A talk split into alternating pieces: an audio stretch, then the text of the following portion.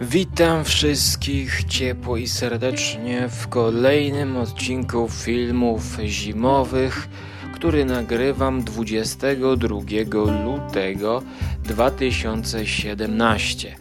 Aczkolwiek przyznam się, że dzisiaj coś nie mam ochoty nagrywać, nie mam nastroju dobrego do nagrywania, no ale, że tak powiem, trzeba iść i no zrecenzujmy, zróbmy takie szybkie zimowe sprawozdanie.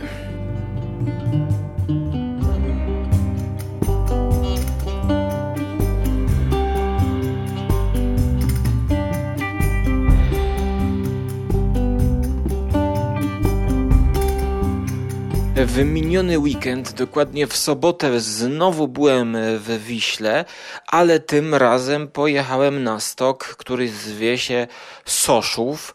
Okazało się, że tam dobre warunki, jednak śnieg troszkę zlodowaciały, a do tego okazało się, że troszkę drożej jest i trzeba było zapłacić za dwie osoby 100 zł od 13 do 17, więc no to była taka najbardziej optymalna opcja cenowa. Można było też, powiedzmy, kupić sobie określoną ilość wyjazdów na sam szczyt, bodajże chyba 7 zł albo 10 zł, wtedy jeden wyjazd kosztuje, więc najbardziej opłacalna była opcja 50 zł, taki karnet, drożej niż na tych Skolnitach, które omówiłem poprzednio.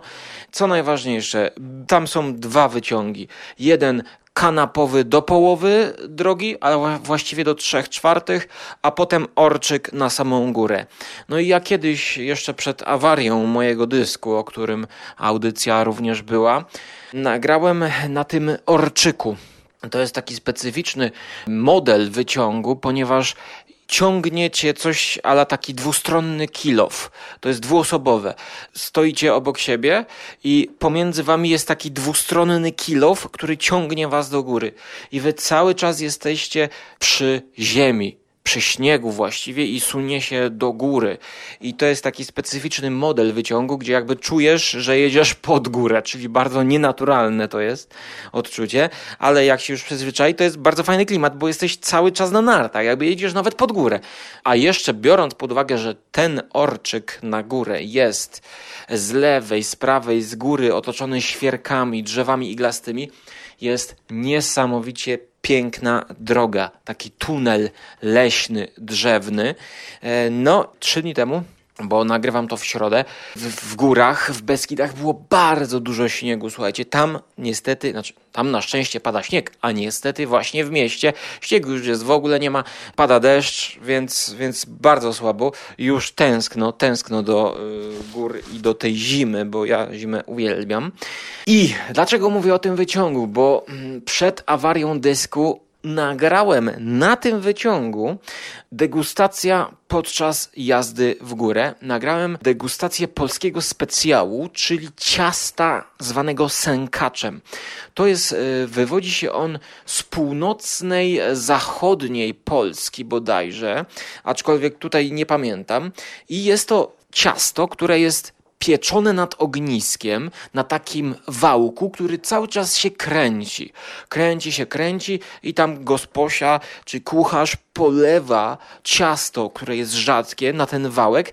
Ciasto, osadzając się, warstwami się opieka i tworzy się sękacz, który, jeżeli go przekroimy, to przypomina coś ala takie przecięte drewno, gdzie widać wszystkie sęki. Bardzo pyszne ciasto i miałem właśnie takie kupne ciasto na tym wyciągu. Niestety tą degustację skasował mi wirus, a przynajmniej jej większą część. Różne przebitki i inne rzeczy.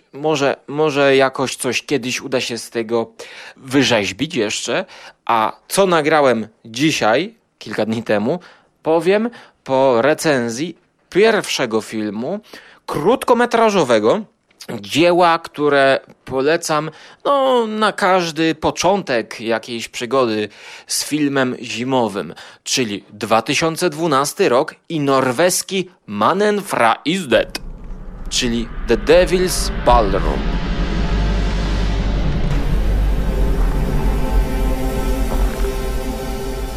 Jest to wyreżyserowane przez Henryka Martina Dachbala Kena. Nie wiem, skąd na to trafiłem. No, dziękuję algorytmowi Google albo YouTube. Człowiek, który zrobił film zimowy już pełnometrażowy parę lat temu, którego za nic nie mogę znaleźć. Nie jest w stanie się tego nigdzie obejrzeć z angielskimi napisami. On zrobił film, taką wprawkę powiedzmy zimową, 2012 rok. Można to obejrzeć za darmo na Vimeo z napisami. Link oczywiście pod odcinkiem, albo wystarczy wpisać The Devil's Ballroom Vimeo 2012. Jest to opowieść o jakimś odkrywcy, który zdobywa Antarktydę i zaczyna się to od tego, że on, stary dziadek, chowa pod lodem swojego przyjaciela i idzie dalej na wyprawę. Niestety warunki atmosferyczne przerywają mu to. Musi rozstawić namiot, żeby przetrwać wichurę i dodatkowo, żeby jakby wyleczyć swoją ślepotę, swoją chorobę, ślepotę śnieżną. Następnie mamy jakiś epizod, gdzie spotyka jakąś postać, jakiegoś Eskimosa, do którego strzela. Nie wiem dlaczego. W pewnym momencie jego kompas zaczyna wariować. Okazuje się, że miejsce, w którym rozstawił namiot, to był właśnie biegun. Północny albo południowy, przepraszam, ja się nie orientuję w geografii. Obudzony po tej chorobie, już wyleczony i może widzieć, sprawdza ten kompas. Okazuje się, że kręci się w kółko, co jest znakiem, że właśnie doszedł na biegun. Ciekawe zdjęcia są, jest atmosfera takiego klaustrofobicznego ogarnięcia, otumanienia przez tą wichurę, przez tą pustkę zimową, przez ten lód. I jest coś na kształt happy endu, powiedzmy, bo w pewnym momencie ratuje go jakiś Eskimos, ale jest też niedopowiedzenie, więc ja wam nie zdradzam. Bo jakby później wracamy, właściwie przenosimy się do jakiejś takiej komnaty, gdzie on pokazuje już obrazki, zdjęcia, które robił podczas tej wyprawy. Pokazując on te zdjęcia, dostrzega na nich pewien szczegół, którego wcześniej jakby nie mogło tam być. Nie zdradzam, co to było. To wprawia go w taki metafizyczny, niepokojący nastrój i właściwie troszkę obraca interpretację nam tego filmu do góry nogami. Więc z jednej strony jest pomysł, ale w samej realizacji pewne tutaj mankamenty bym wyłuszczył, chociażby ten według mnie nieuzasadniony strzał.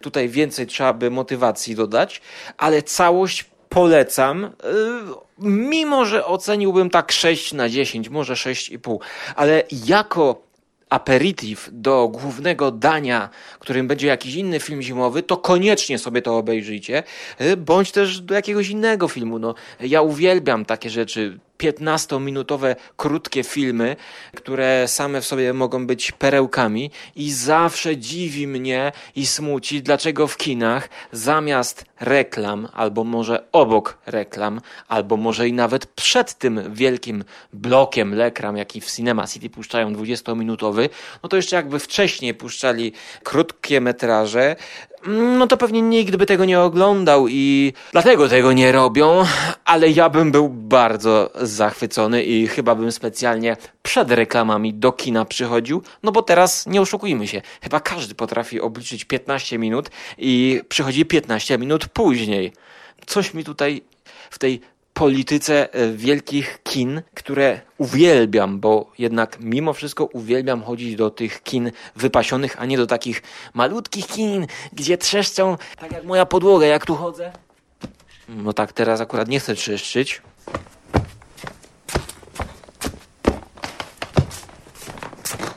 O, jest tutaj. To tu trzeszczy. Nie da się obrócić, słabe nagłośnienie, jak napije się łyka wody w kinie takim małym, to już wszyscy się odwracają, że proszę tak głośno nie przełykać. Ale to temat na inną dyskusję, tymczasem Devil's Ballroom 6 na 10.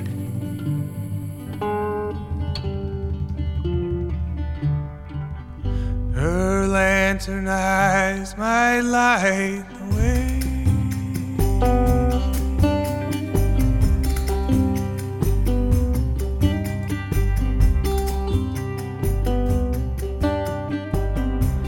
co nakręciłem wjeżdżając na tę górę. Otóż Alaskę, recenzję Alaski, ale nie Alaski jako rejonu geograficznego, ale batonik Alaska. Mówię to wam, bo nie wiem kiedy to zmontuję, bo to była zupełna improwizacja z racji takiego... No, z racji niemożności zrobienia czegoś, czego by się naprawdę chciało, bo tutaj zdradzam, Alaska batonik, to jest moja ocena 10 na 10. Rzadko go spotkać. Jest to jeden z moich ulubionych przysmaków. No nawet mimo, że ma ten tłuszcz palmowy. Nie wiem, jak im się udało to zrobić, ale to jest naprawdę wspaniałe. I mam genialny pomysł na znakomity film, recenzję pod tytułem Przystanek Alaska, który nawiązywałby do tego serialu właśnie na Alasce. Potrzebuje ekipy, potrzebuje paru osób do pomocy, potrzebuje przystanek, I wyobraźcie sobie...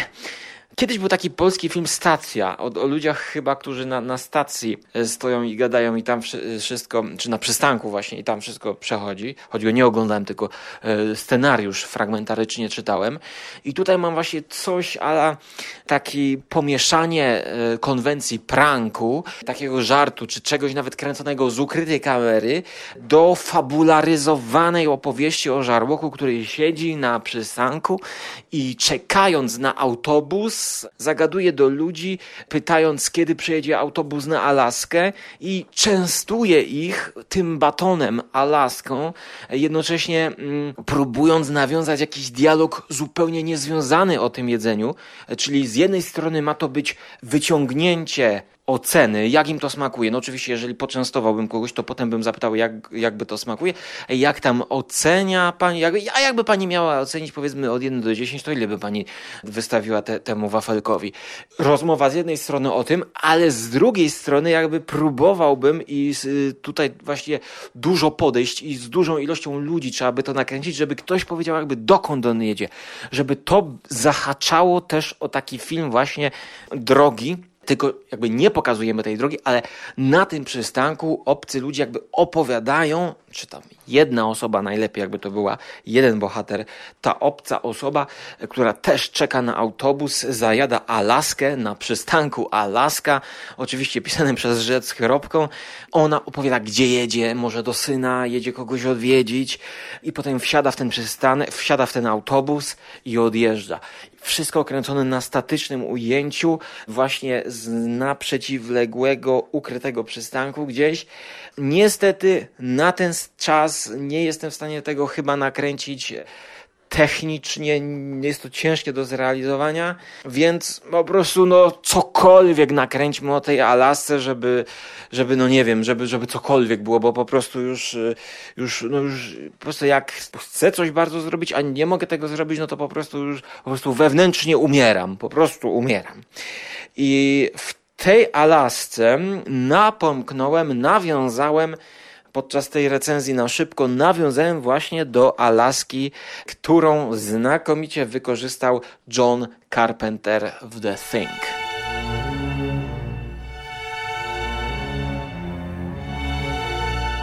A to dlatego, bo Carpenter nakręcił całość The Thing na Alasce. Oczywiście sceny, które są kręcone na zewnątrz, bo dużą część tego kręcono następnie w studio specjalnym, którym odtworzono wszystkie wnętrza idealnie jak te na Alasce i to było potem montowane w jedną całość, gdzie w ogóle się nie czuje tego. Nawet, co wiem z dokumentów, specjalnie obniżano w tym studio temperaturę do minusowej temperatury, żeby było widać wydychane powietrze. Skąd to wiem? No to dlatego, że Mick Garris przeprowadza wywiad z Johnem Carpenterem w 2016 roku specjalnie na potrzeby tego wydania, o którym wam mówiłem w poprzednim odcinku. I właśnie o tym mówią. I Garris mówi, że współcześnie robi się to w ten sposób, że po prostu komputerowo dodaje się huchnięcia, a i to już tak nie wygląda dobrze. Na co Carpenter się zgadza i przyznaje mu rację. Ale więcej o tych dodatkach powiem, kiedy już całkowicie zakończę ich oglądanie, bo jest tego sporo, oglądam. słucham powolutku. Ostatnio zaliczyłem 55-minutowy dokument, gdzie robili wywiad z aktorami, którzy byli tą ekipą męską, badawczą. Natomiast teraz przejdę już do samego filmu, który nadrobiłem w 2 turach. Znaczy nie nadrobiłem, tylko już chyba po raz 4 obejrzałem go. Więc teraz odrzucamy na chwilę na bok dokumenty. Wrócimy do nich w następnym odcinku. A teraz powiedzmy kilka spostrzeżeń na temat rzeczy z 1982 roku.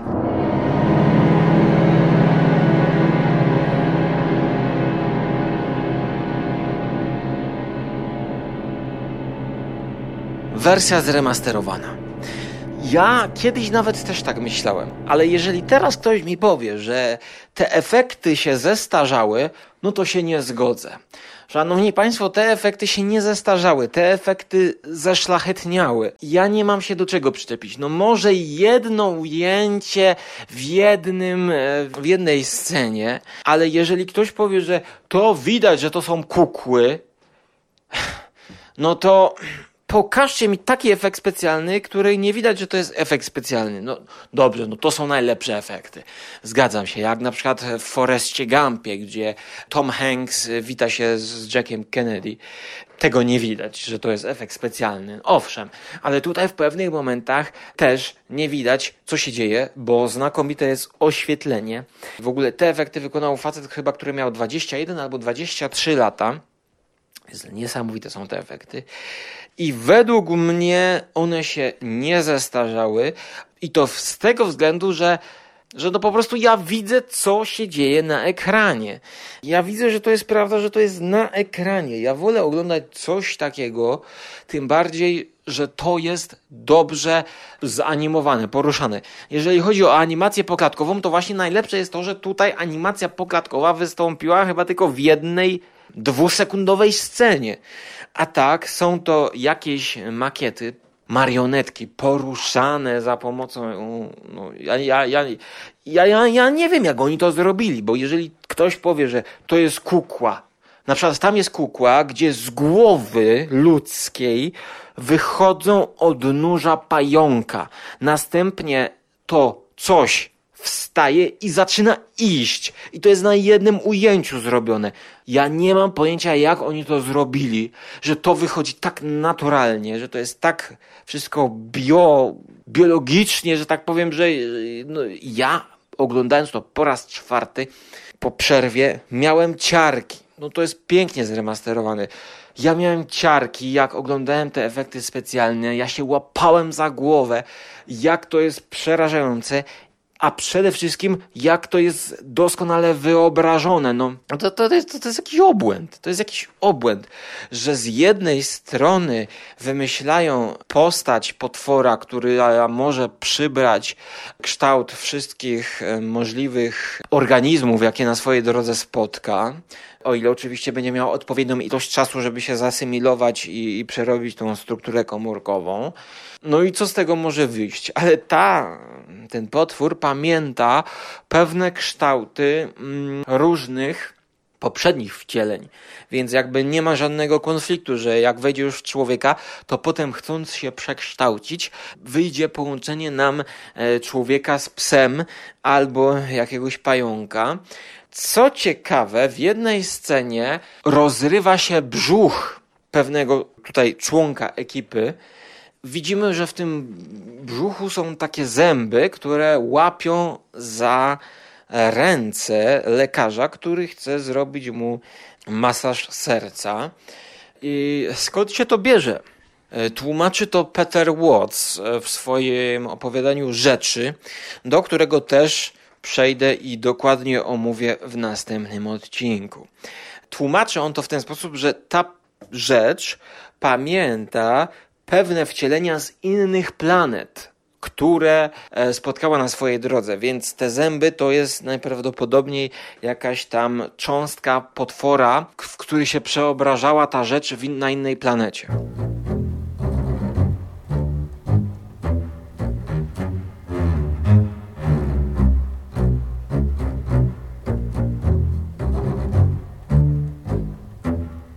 Więc ja ten film, no trzeba niestety przyznać, że to jest arcydzieło, również jeśli chodzi o efekty specjalne.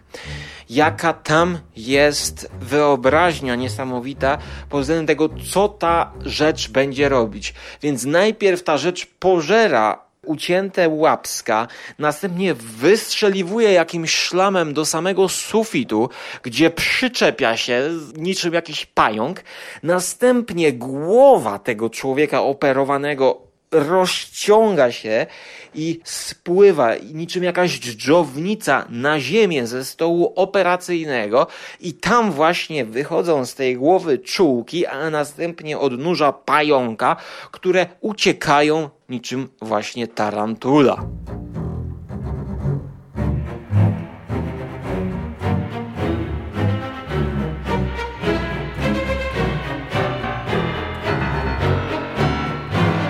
Wyobraźnia tych sekwencji jest po prostu porażająca. To jest wszystko tak niespodziewane, tak nieoczekiwane i tak nasączone niesamowitością.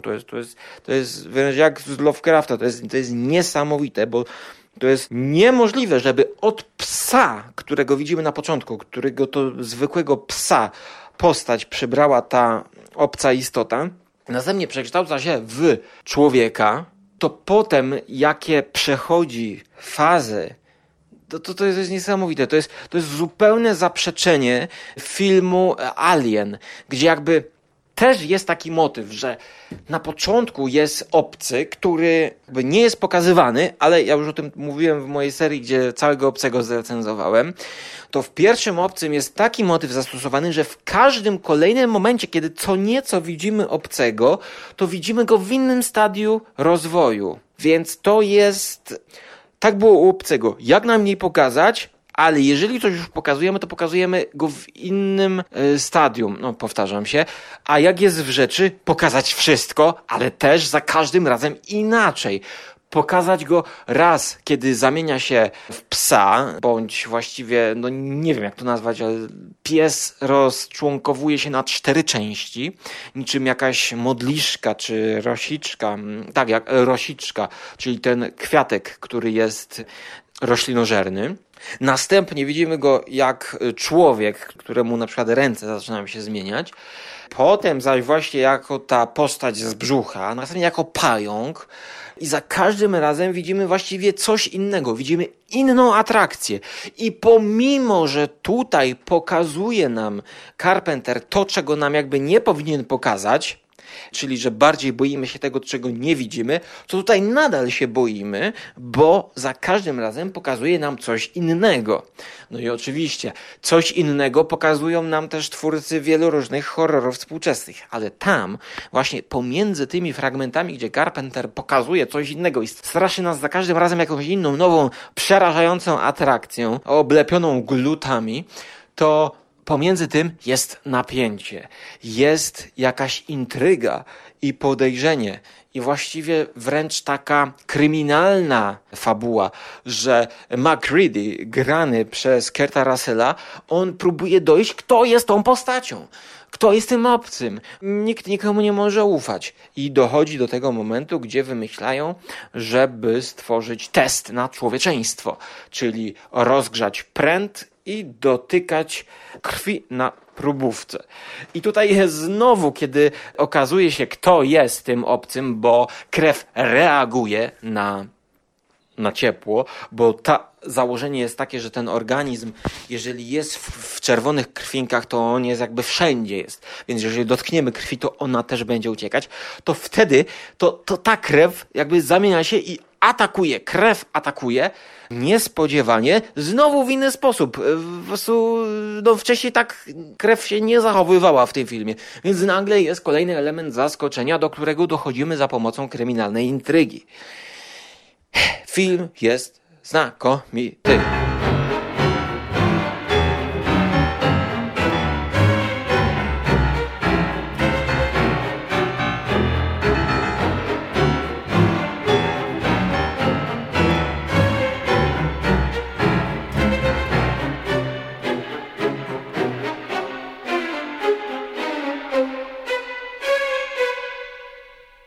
Zdziwiłem się, kiedy zobaczyłem, że na IMDb oceniłem go 8 na 10. Po tylu rzeczach, które teraz jakby tutaj przeanalizowałem, to moja ocena rośnie do 9. No i myślę, że to jest już chyba będzie czas też, żeby 10 dać, bo jednak wracam do tego filmu. Ciągle mnie on fascynuje, ciągle o nim myślę, powołuję się na niego. No i chyba w końcu ta 10 zasłużona zostanie mu dodana, bo z niekrytą przyjemnością oglądam te wszystkie dokumenty. Jest jeden minus, który no niestety ja bym wyciął, uważam za zupełnie zbędny. Co ciekawe, nie zauważyłem go za pierwszym bądź drugim razem. Chyba dlatego, że spóźniłem się na seans, kiedy ktoś włączał kasetę VHS albo DVD, nie pamiętam kiedy pierwszy raz obejrzałem rzecz. Na samym początku jest taki prolog, gdzie widzimy statek UFO, który rozbija się w atmosferze i spada na ziemię. Według mnie ta 5-sekundowa czy 10-sekundowa, swoją drogą fajnie, efektywnie zrobiona, jeśli chodzi właśnie o efekty specjalne, jest niepotrzebna, bo ona nam już jakby na samym początku mówi, że to jest rzecz z kosmosu i że coś z kosmosu będziemy mieć do czynienia. To jest zupełnie bez sensu, to trzeba wyciąć. Trzeba zacząć ten film od momentu, w którym pies ucieka i ktoś go goni, bo wtedy my od samego początku nie wiemy, skąd będzie pochodzić to zło, a przecież później oni nam pokazują ten statek UFO, jak jest już skuty w lodzie. To jest moim zdaniem zdecydowany błąd i no ale to jest pierwsza sekwencja, to jest prolog. No, to jest prolog. Jeżeli już oglądaliście ten film i będziecie do niego wracać, no to jakby pominiecie go. Ale ktoś, kto pierwszy raz będzie to oglądał, no to aha, no to czyli już mamy do czynienia z science fiction, UFO to jest jakiś ufoludek. No niestety. Swoją drogą w dokumentach jest to wszystko wytłumaczone, jak to robili, ten statek, ale to i jak efekty specjalne, efekty dźwiękowe robili, ale to powiem w następnym odcinku filmów zimowych.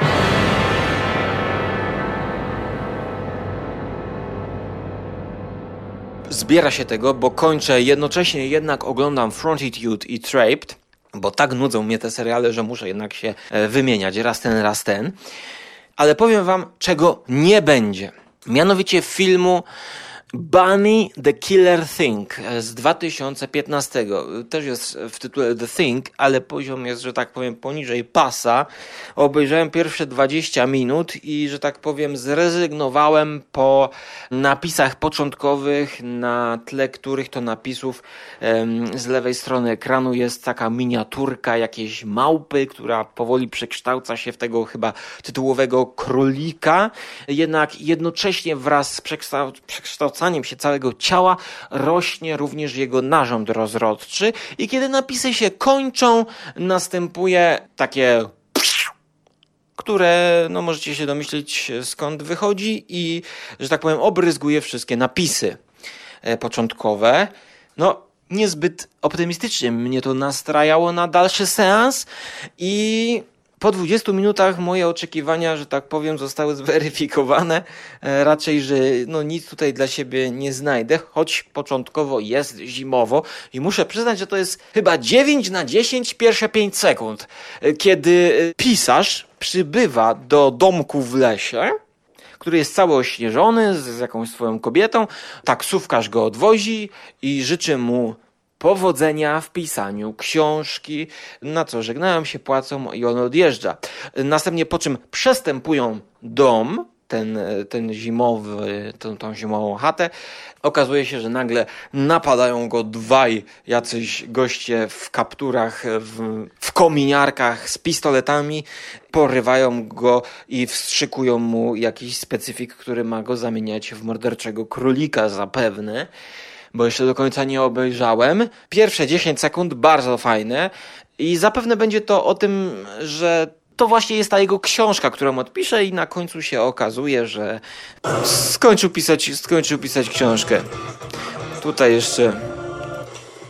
jeszcze sprawdzę na koniec. Chyba jednak nie. Jednak się tak nie kończy ten film. Aha, na koniec pokazują cycki. Tak, właśnie w rytm takiej muzyki. Pojawiają się teraz cycki, goła cała kobieta stoi. Na to patrzy się chłopak nie może uwierzyć, uśmiecha się i kończy się film. Ja myślę, że zaoszczędzę trochę czasu, jeśli nie zrecenzuję tego filmu, więc również wam zaoszczędzę co nieco czasu i ten czas będziecie mogli poświęcić, żeby wejść i zagościć, na przykład obejrzeć coś na Żarłok TV, gdzie was serdecznie zapraszam. Tymczasem do usłyszenia w przyszłości, do zobaczenia w przyszłości, trzymajcie się ciepło, cześć!